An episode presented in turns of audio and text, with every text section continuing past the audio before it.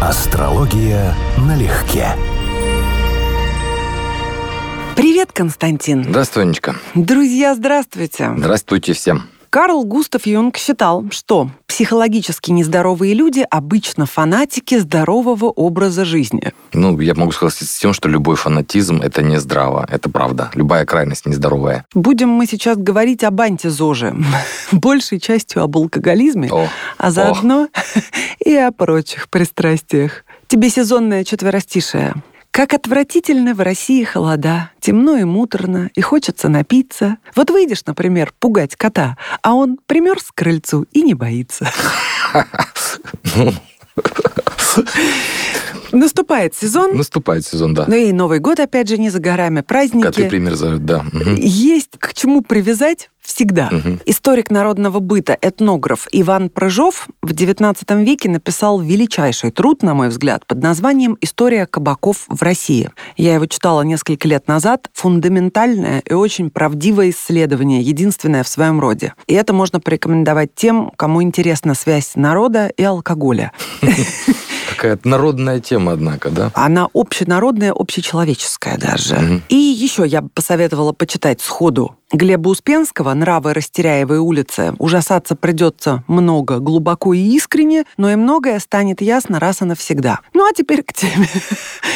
Давай с тобой попробуем выяснить, почему огромное количество людей с самыми разными картами, условиями жизни и задатками приходит к этому недугу или для кого-то к радостному дополнению, к скрашиванию такому своеобразному серых будней или невзгод и т.д. и т.п. Ну, по сути, это разновидность таблетки внешней химии, которые мы замещаем отсутствие способности регулировать внутреннюю химию. То есть это человек, у которого не умение, говоря в терминах Кастнеда, смещать точку сборки на своих условиях. То есть он либо не может расслабиться вообще и вынужден принимать это как лекарство, а в итоге это становится дурной привычкой, зависимостью разрушает организм. Либо он не может переступить через какие-то внутренние ограничения в другую сторону, скажем, условно, марсианскую. Ему не хватает решительности, смелости, а вот выпьет и совсем другой человек.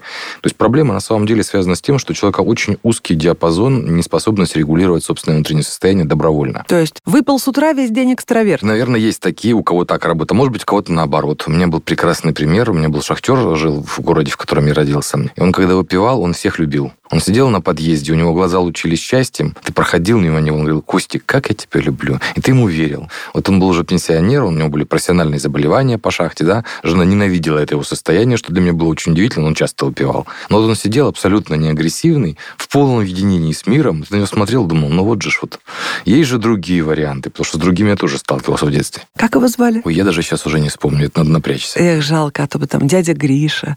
Это так тепло Какой-то звучит. был дядя, да, но я не помню сейчас, как его зовут. Это было 40 с лишним, 50 почти лет назад. Рискуя навлечь на себя гнев праведный от части нашей аудитории, скажу, что по моим наблюдениям, просто в жизни, Мгм. по тем людям, которые мне встречались, наибольшие проблемы с алкоголем я замечала у рыб обоих полов, овнов обоих полов, львов мужчин и скорпионов мужчин. Вот так бы я могла выделить. Но я могу сказать, что астрологически минимум два твоих наблюдения можно подтвердить уверенно. Во-первых, рыбы действительно один из знаков, который имеет отношение к вопросу. Причем это было известно задолго до того, как астрология стала использовать высшую планету Нептун как управитель рыб. Рыбы уже были известны в этом вопросе. И второй момент – это скорпионы, но это скорее особенность нашего времени. У нас огромное количество людей родилось с поколенческим аспектом Нептун в Скорпионе. И вот именно это поколение дало прорывных персонажей и в музыке, и в алкоголизме, и в наркомании, и во много чем еще. Ну и в мистике в том числе тоже. Но если так смотреть, конечно, объективно, то алкоголиков мы встретим в каждом из 12 знаков, безусловно. Конечно, если мы смотрим только по Солнцу, это совершенно точно не показатель. Давай поговорим о великих алкоголиках. Как говорится, талант и мастерство не пропьешь. Достигших дзен в алкоголизме, да?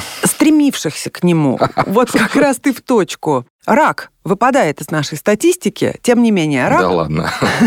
Аполлон Александрович Григорьев. Про него поэта, переводчика Шекспира и Байрона, которого, кстати, очень высоко ценил сам Федор Михайлович Достоевский. Другой поэт XIX века Яков Петрович Полонский рассказывал вот что. Как известно, белая горячка имеет три стадии. В первой мерещатся чертики, во второй – зеленый змей, а венец всему – адская дева. Но добраться до этого завершительного состояния лечение удавалось лишь немногим счастливцам. Апоплексический удар наступает обычно уже на втором этапе. Идеалом Григорьева была последняя стадия, и он не раз жаловался мне, что все еще не может достичь ее. Он пил словно изнуренный жаждой, с какой-то невероятной жадностью, но так и умер, не узрев адской девы. Конец цитаты. Прожил в итоге Григорьев 42 года. Запой подорвал здоровье. Но, видишь, стремился, прям как ты и сказал. Прям алканавт, целеустремленный алканавт. Да, системный. Идейный. Да, идейный. Воодушевленный. Да. Взглянем на космограмму. Просто интересно. Ну, в космограмме есть один из двух признаков, которые мы ищем. Обычно астрология, когда рассматривает тему алкоголизма, причем это, опять же, это известно очень давно, мы рассматриваем проблемы, связанные с Луной или с Марсом, но старая астрология рассматривала в этом плане напряженные аспекты Юпитера и акцент на водных знаках. А современная считает, что это напряженные аспекты Нептуна, а Юпитера второстепенные дополнительные. Вот у него достаточно значимый, серьезный очень Тау-квадрат на высших планетах с Марсом в изгнании, квадрат Нептун. То есть как раз те комбинации, которые можно было сказать, что человек может оказаться в дурном смысле слова подверженный, и причина у него связана не с Луной, которая, ну, относительно благополучная, скорее всего, в Близнецах, по той информации, которая у нас есть по дате рождения,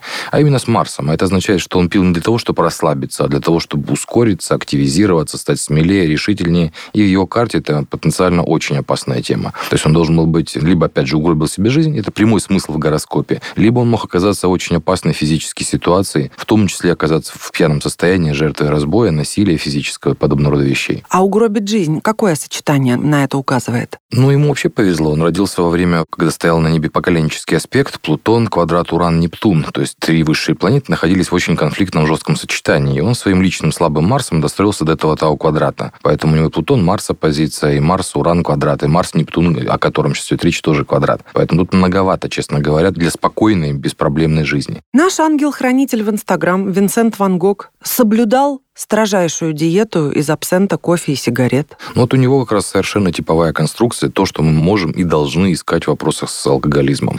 У него Луна участвует в напряженном аспекте с знаком рыб, в котором находится Марс. Марс-Юпитер – напряженный аспект, Луна-Юпитер – напряженное непростое соединение. То есть у него есть показатели, при которых на него должно было сильно влиять и сильно регулировать его психику, нептунианские состояния или неумеренность, невоздержанность в еде и питье. Как бы есть и старое значение, и современное значение по которым мы эти вещи ищем. Сам Нептун благоприятный, но влияние в карте имеет очень большое. В его случае это должно было быть как э, системная неумеренность. По сути, он должен был и без алкоголя быть не вполне вменяемым. Потому мы и взяли его нашим ангелом-хранителем. Милейший человек, астрология налегке, да.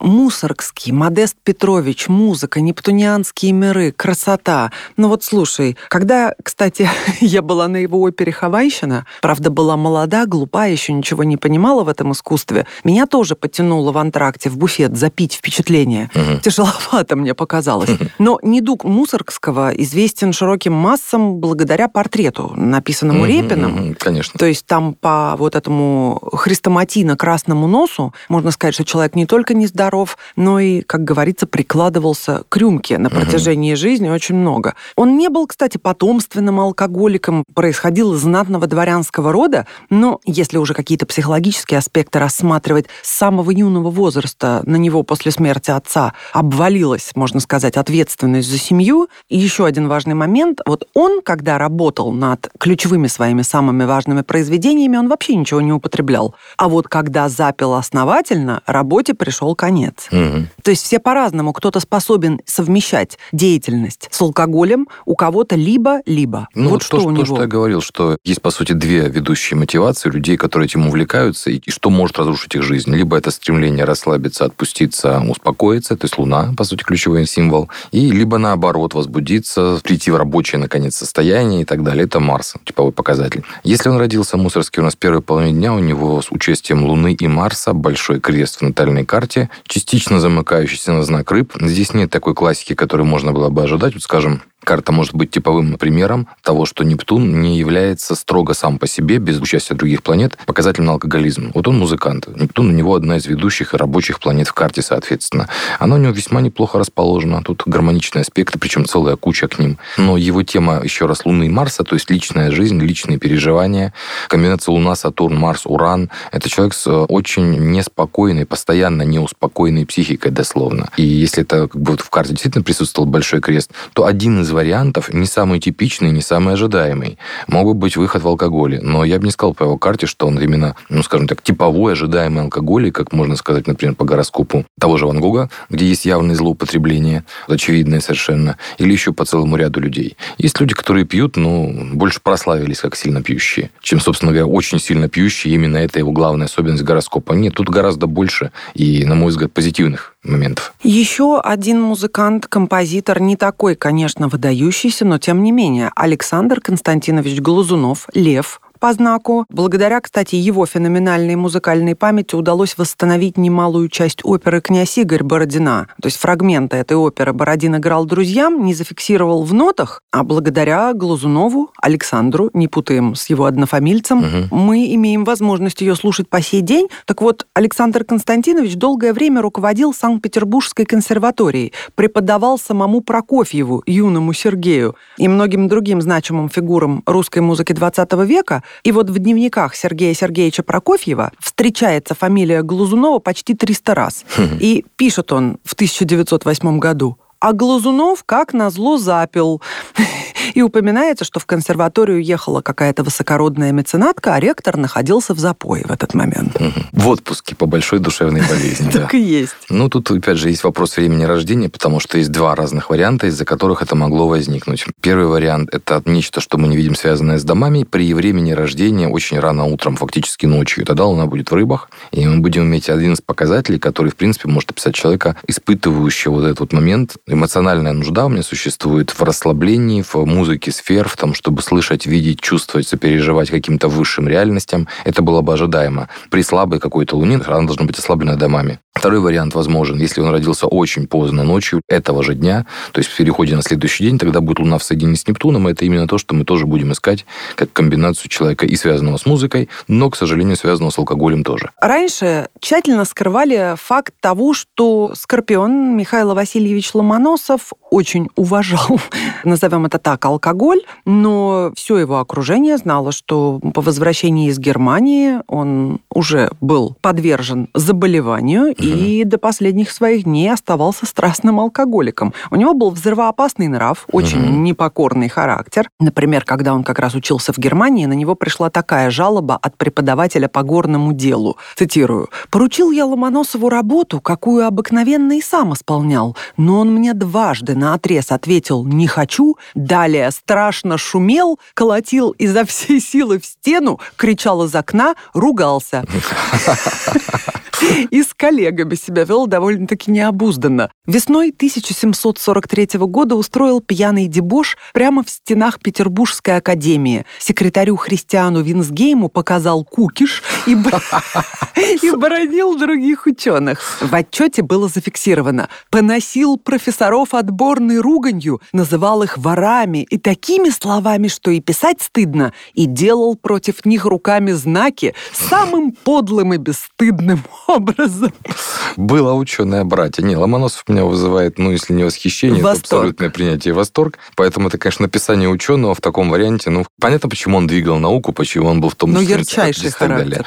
Потому что, ну, ученый не должен быть мышью какой-то, не должен быть сухим ботаником. Это вот человек, который увлечен своим делом всерьез и ревностно относится к тем, кто использует науку для административного ресурса и для сытой жизни, скажем. Поэтому это очень, очень красивая история. Ну, здесь Луна в рыбах. Луна, имеющая квадрат с Марсом в рыбах.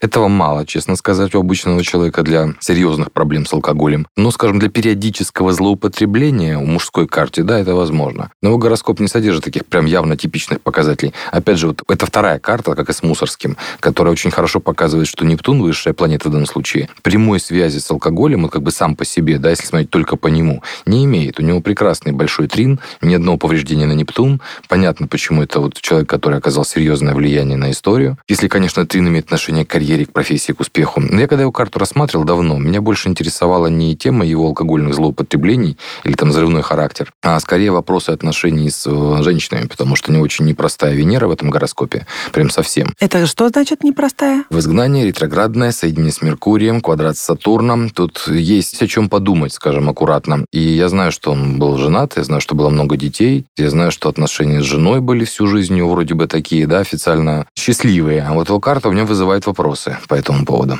Шепнула ласково Татьяна, удрючены вы эвкалипт, что на нетрезвом женском значит, вы, Ипполит, удручены.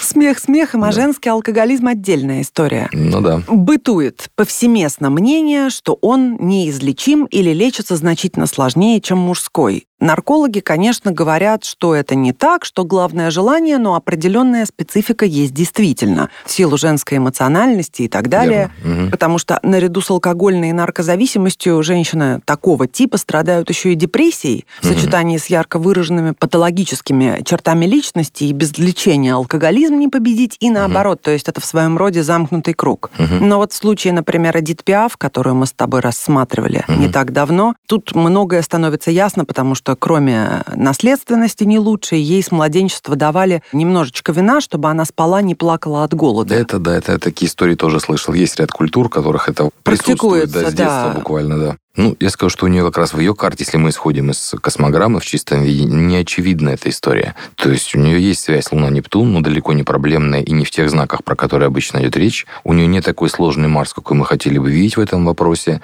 Юпитер, который обычно описывает старая астрология чрезмерность в еде питье и как следствие может давать алкоголизм, он находится таки, да, в рыбах, и даже в напряженном аспекте есть, но не связан с теми планетами, о которых идет речь. То есть я бы сказал, что это скорее особенности вот на уровне влияния среды, на уровне того, как ее вот все должно быть видно в карте. Для меня в космограмме нет очевидного ответа, что у нее э, должны были быть такие сложности. Известная история, очень трагическая история судьбы Галины Брежневой, у которой было изначально все и более того даже, но водка отняла абсолютно все. Ну вот как раз здесь одна из вещей, которую мы сразу находим, это комбинация Луна-Нептун. При этом она в очень благоприятной конфигурации большой трин, супертрин, никаких повреждений при этом. Но по смыслу это как раз тот случай, когда привычка к нептунианским вещам может стать очень устойчивой, фиксированной, долгосрочной. А вот то, что, собственно говоря, разрушило ее жизнь, я думаю, что это вообще вопрос немножечко про другие вещи. Когда гармоничная конфигурация, как вот здесь вот, достраивается до слабых или проблемных планет, то человек не борется со своими пороками. Жизнь его буквально защищает защищает.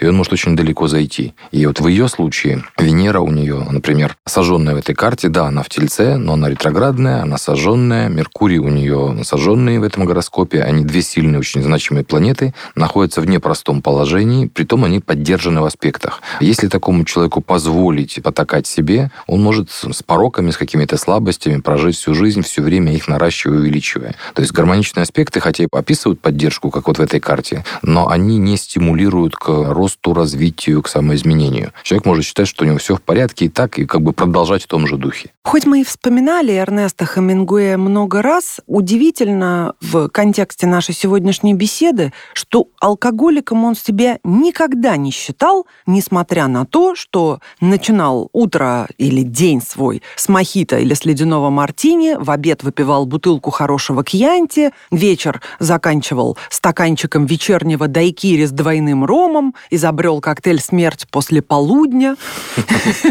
назвав его как свою книгу. В шампанское добавлял абсент со льдом и Большой был ценитель, большим гурманом алкогольным.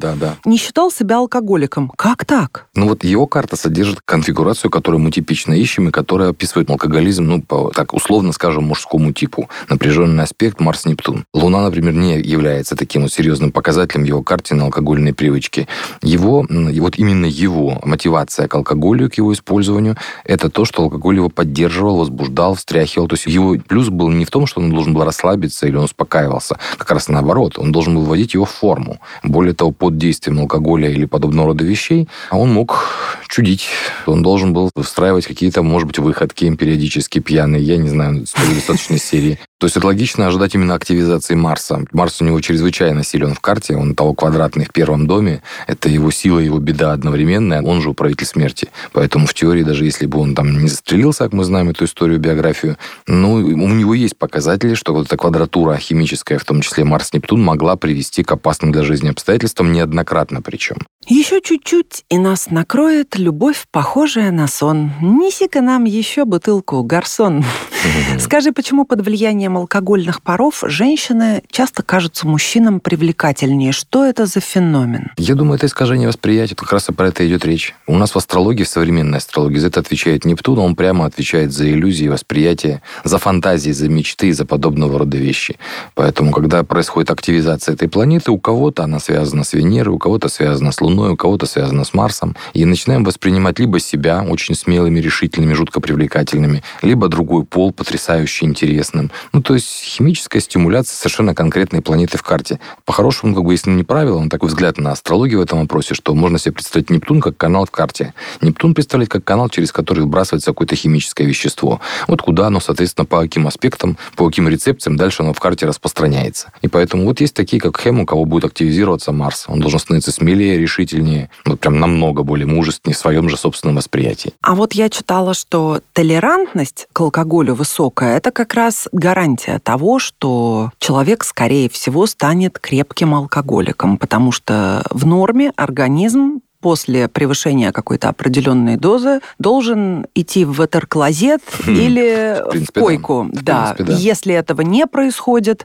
в молодости уже то, чем гордятся часто молодые, Сколько а вот я могу, выпить, да, да, да, и да, ничего, да, да. и не похмелье, ничего, угу. это очень тревожный звоночек. В общем, да, на определенном этапе совершенно точно есть. Я могу сказать, что это вопрос скорее медицинской астрологии, вопрос функционирования печени, которая вновь возвращает нас к Юпитеру в астрологии и к старой астрологии, которая считал, что именно с Юпитером связано злоупотребление в плане еды, питья и как бы алкоголизм в том варианте, в котором он нам достался. Но там, по-моему, третья стадия алкоголя, она противоположная. То есть сначала у человека высокий уровень терпимости, то есть толерантности да, к алкоголю, высокий уровень выдержки, а потом происходит какой-то слом, и алкогольное опьянение наступает очень быстро. У меня был знакомый, который спился на пиве. Я до него тоже не знал, что такое возможно. А есть пивные алкоголики? Да, которые он не употреблял практически вообще крепкое, но из-за постоянной привычки пить пиво, вот он за 5-7 лет пришел в ситуацию, когда с одной бутылки он в дрободан просто. Это прям серьезная проблема. Кодировался, лечился, то есть все очень непросто было. Да нет, по пиву так по пиву, но только что же вы мне плели, как классно пить в осенней Ницце шабли.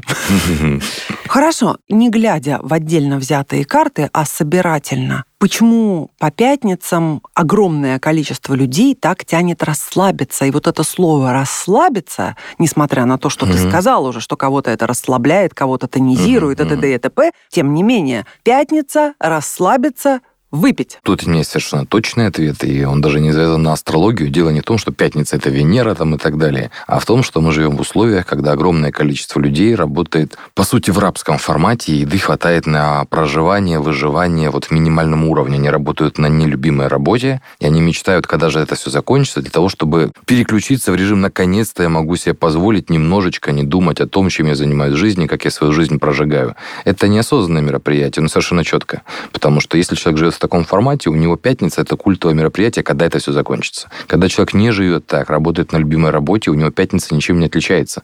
Во-первых, то, что у него суббота, воскресенье тоже могут быть рабочими, любые будничные дни могут выходными, у тебя работа и ты неразделимы, и самое главное, у тебя нет мотивации выпивать вообще, потому что тебе жалко времени на это. В то же самое время справедливости ради. Когда люди встречаются даже очень красиво, обедать, ужинать, это может быть какое-то мероприятие семейное, какое-то торжество, просто ресторан, свидание, вино, или просека, или, я не знаю, кто что любит, немножко виски, немножко порта, да что угодно. Mm. Это неотъемлемый атрибут стола и красивого времяпрепровождения. Если только люди не убежденные трезвенники или не закодировавшиеся бывшие алкоголики. Согласись, всегда к столу что-то подается. Ну, это потому, что особенность нашей культуры мы воспит... Не только нашей, общемировой. Вот это не везде. Мировой, не мировой, мусульманской сразу нет, а это большой пласт населения, под миллиард примерно в мире. То есть масса масса культур нет, категорически не воспринимает. Более того, я могу... Но европейская, скажем, часть все равно выпивает. Ну, наша, да, потому что она возникла в значительной степени под влиянием римской цивилизации. Там это было очень хорошо поставлено. Если бы наша цивилизация развивалась как следствие центральноамериканской, мы бы точно так же курили кальяны, всякого рода нептунианские травки и так далее. То есть у нас была бы другая культура, которая заставила нас бы это делать. А мы кальяны прекрасно в нашу культуру приняли точно так же, как и японские суши. Мы, кстати, очень эклектичны в да, своих выборах. Да, я имею в виду, что есть же традиционные вещи. Конечно. Вот традиционное употребление спиртного, оно связано именно с этой культурой и с вот этой историей, которая на самом деле тысячи лет. Потому что первые спиртные начали гнать еще шумеры, это порядка пяти тысяч лет назад. Ну и напоследок экскурс по владениям зеленого змея. Текила. Лизнул, выпил, куснул. Мартини. Заказал, выпила, случился секс. Коньяк «Дружба». Открыл, закрыл, выбросил. Молодое молдавское вино. Выпил, вскочил, побежал, не успел. Дорогое французское вино. Купил, поставил, смотрю. Водка. Выпил, захотел, соблазнил, опозорился, уснул. Турецкая водка. Привез, открыл, попробовал, закрыл, подарил. Советское шампанское. Купил, выпила, плачет, смеется, спит, везу домой. И пиво. Выпил, сходил. Выпил, сходил. Выпил, уснул, сходил. Ну и после всего этого остается предложить всем, а давайте бросим пить и в ответ услышать «Отличный тост!» Это правда. Для меня, надо сказать, что вся эта тема, она такая, как это сказать, кунсткамера. И что-то про зоопарк. Вот нет, серьезно, без обид. Потому что, когда ты живешь в этом всем, ты видишь, что люди вот ждут конца пятницы, чтобы напиться, да, пользуются какими-то возможностями, разбираются в спиртном. Всегда такое ощущение. А вот как я живу, не испытывая ни потребностей, ни комплексов, ни переживаний по этому поводу? Я думаю, что, может, как-то стоит отвыкнуть от вещей, которые мы получили просто по традиции, и вообще не наши, не находятся в наших интересах. Просто нас приучили считать, что это нормально. А оно не нормально. Чин-чин. Будьмо. Астрология налегке.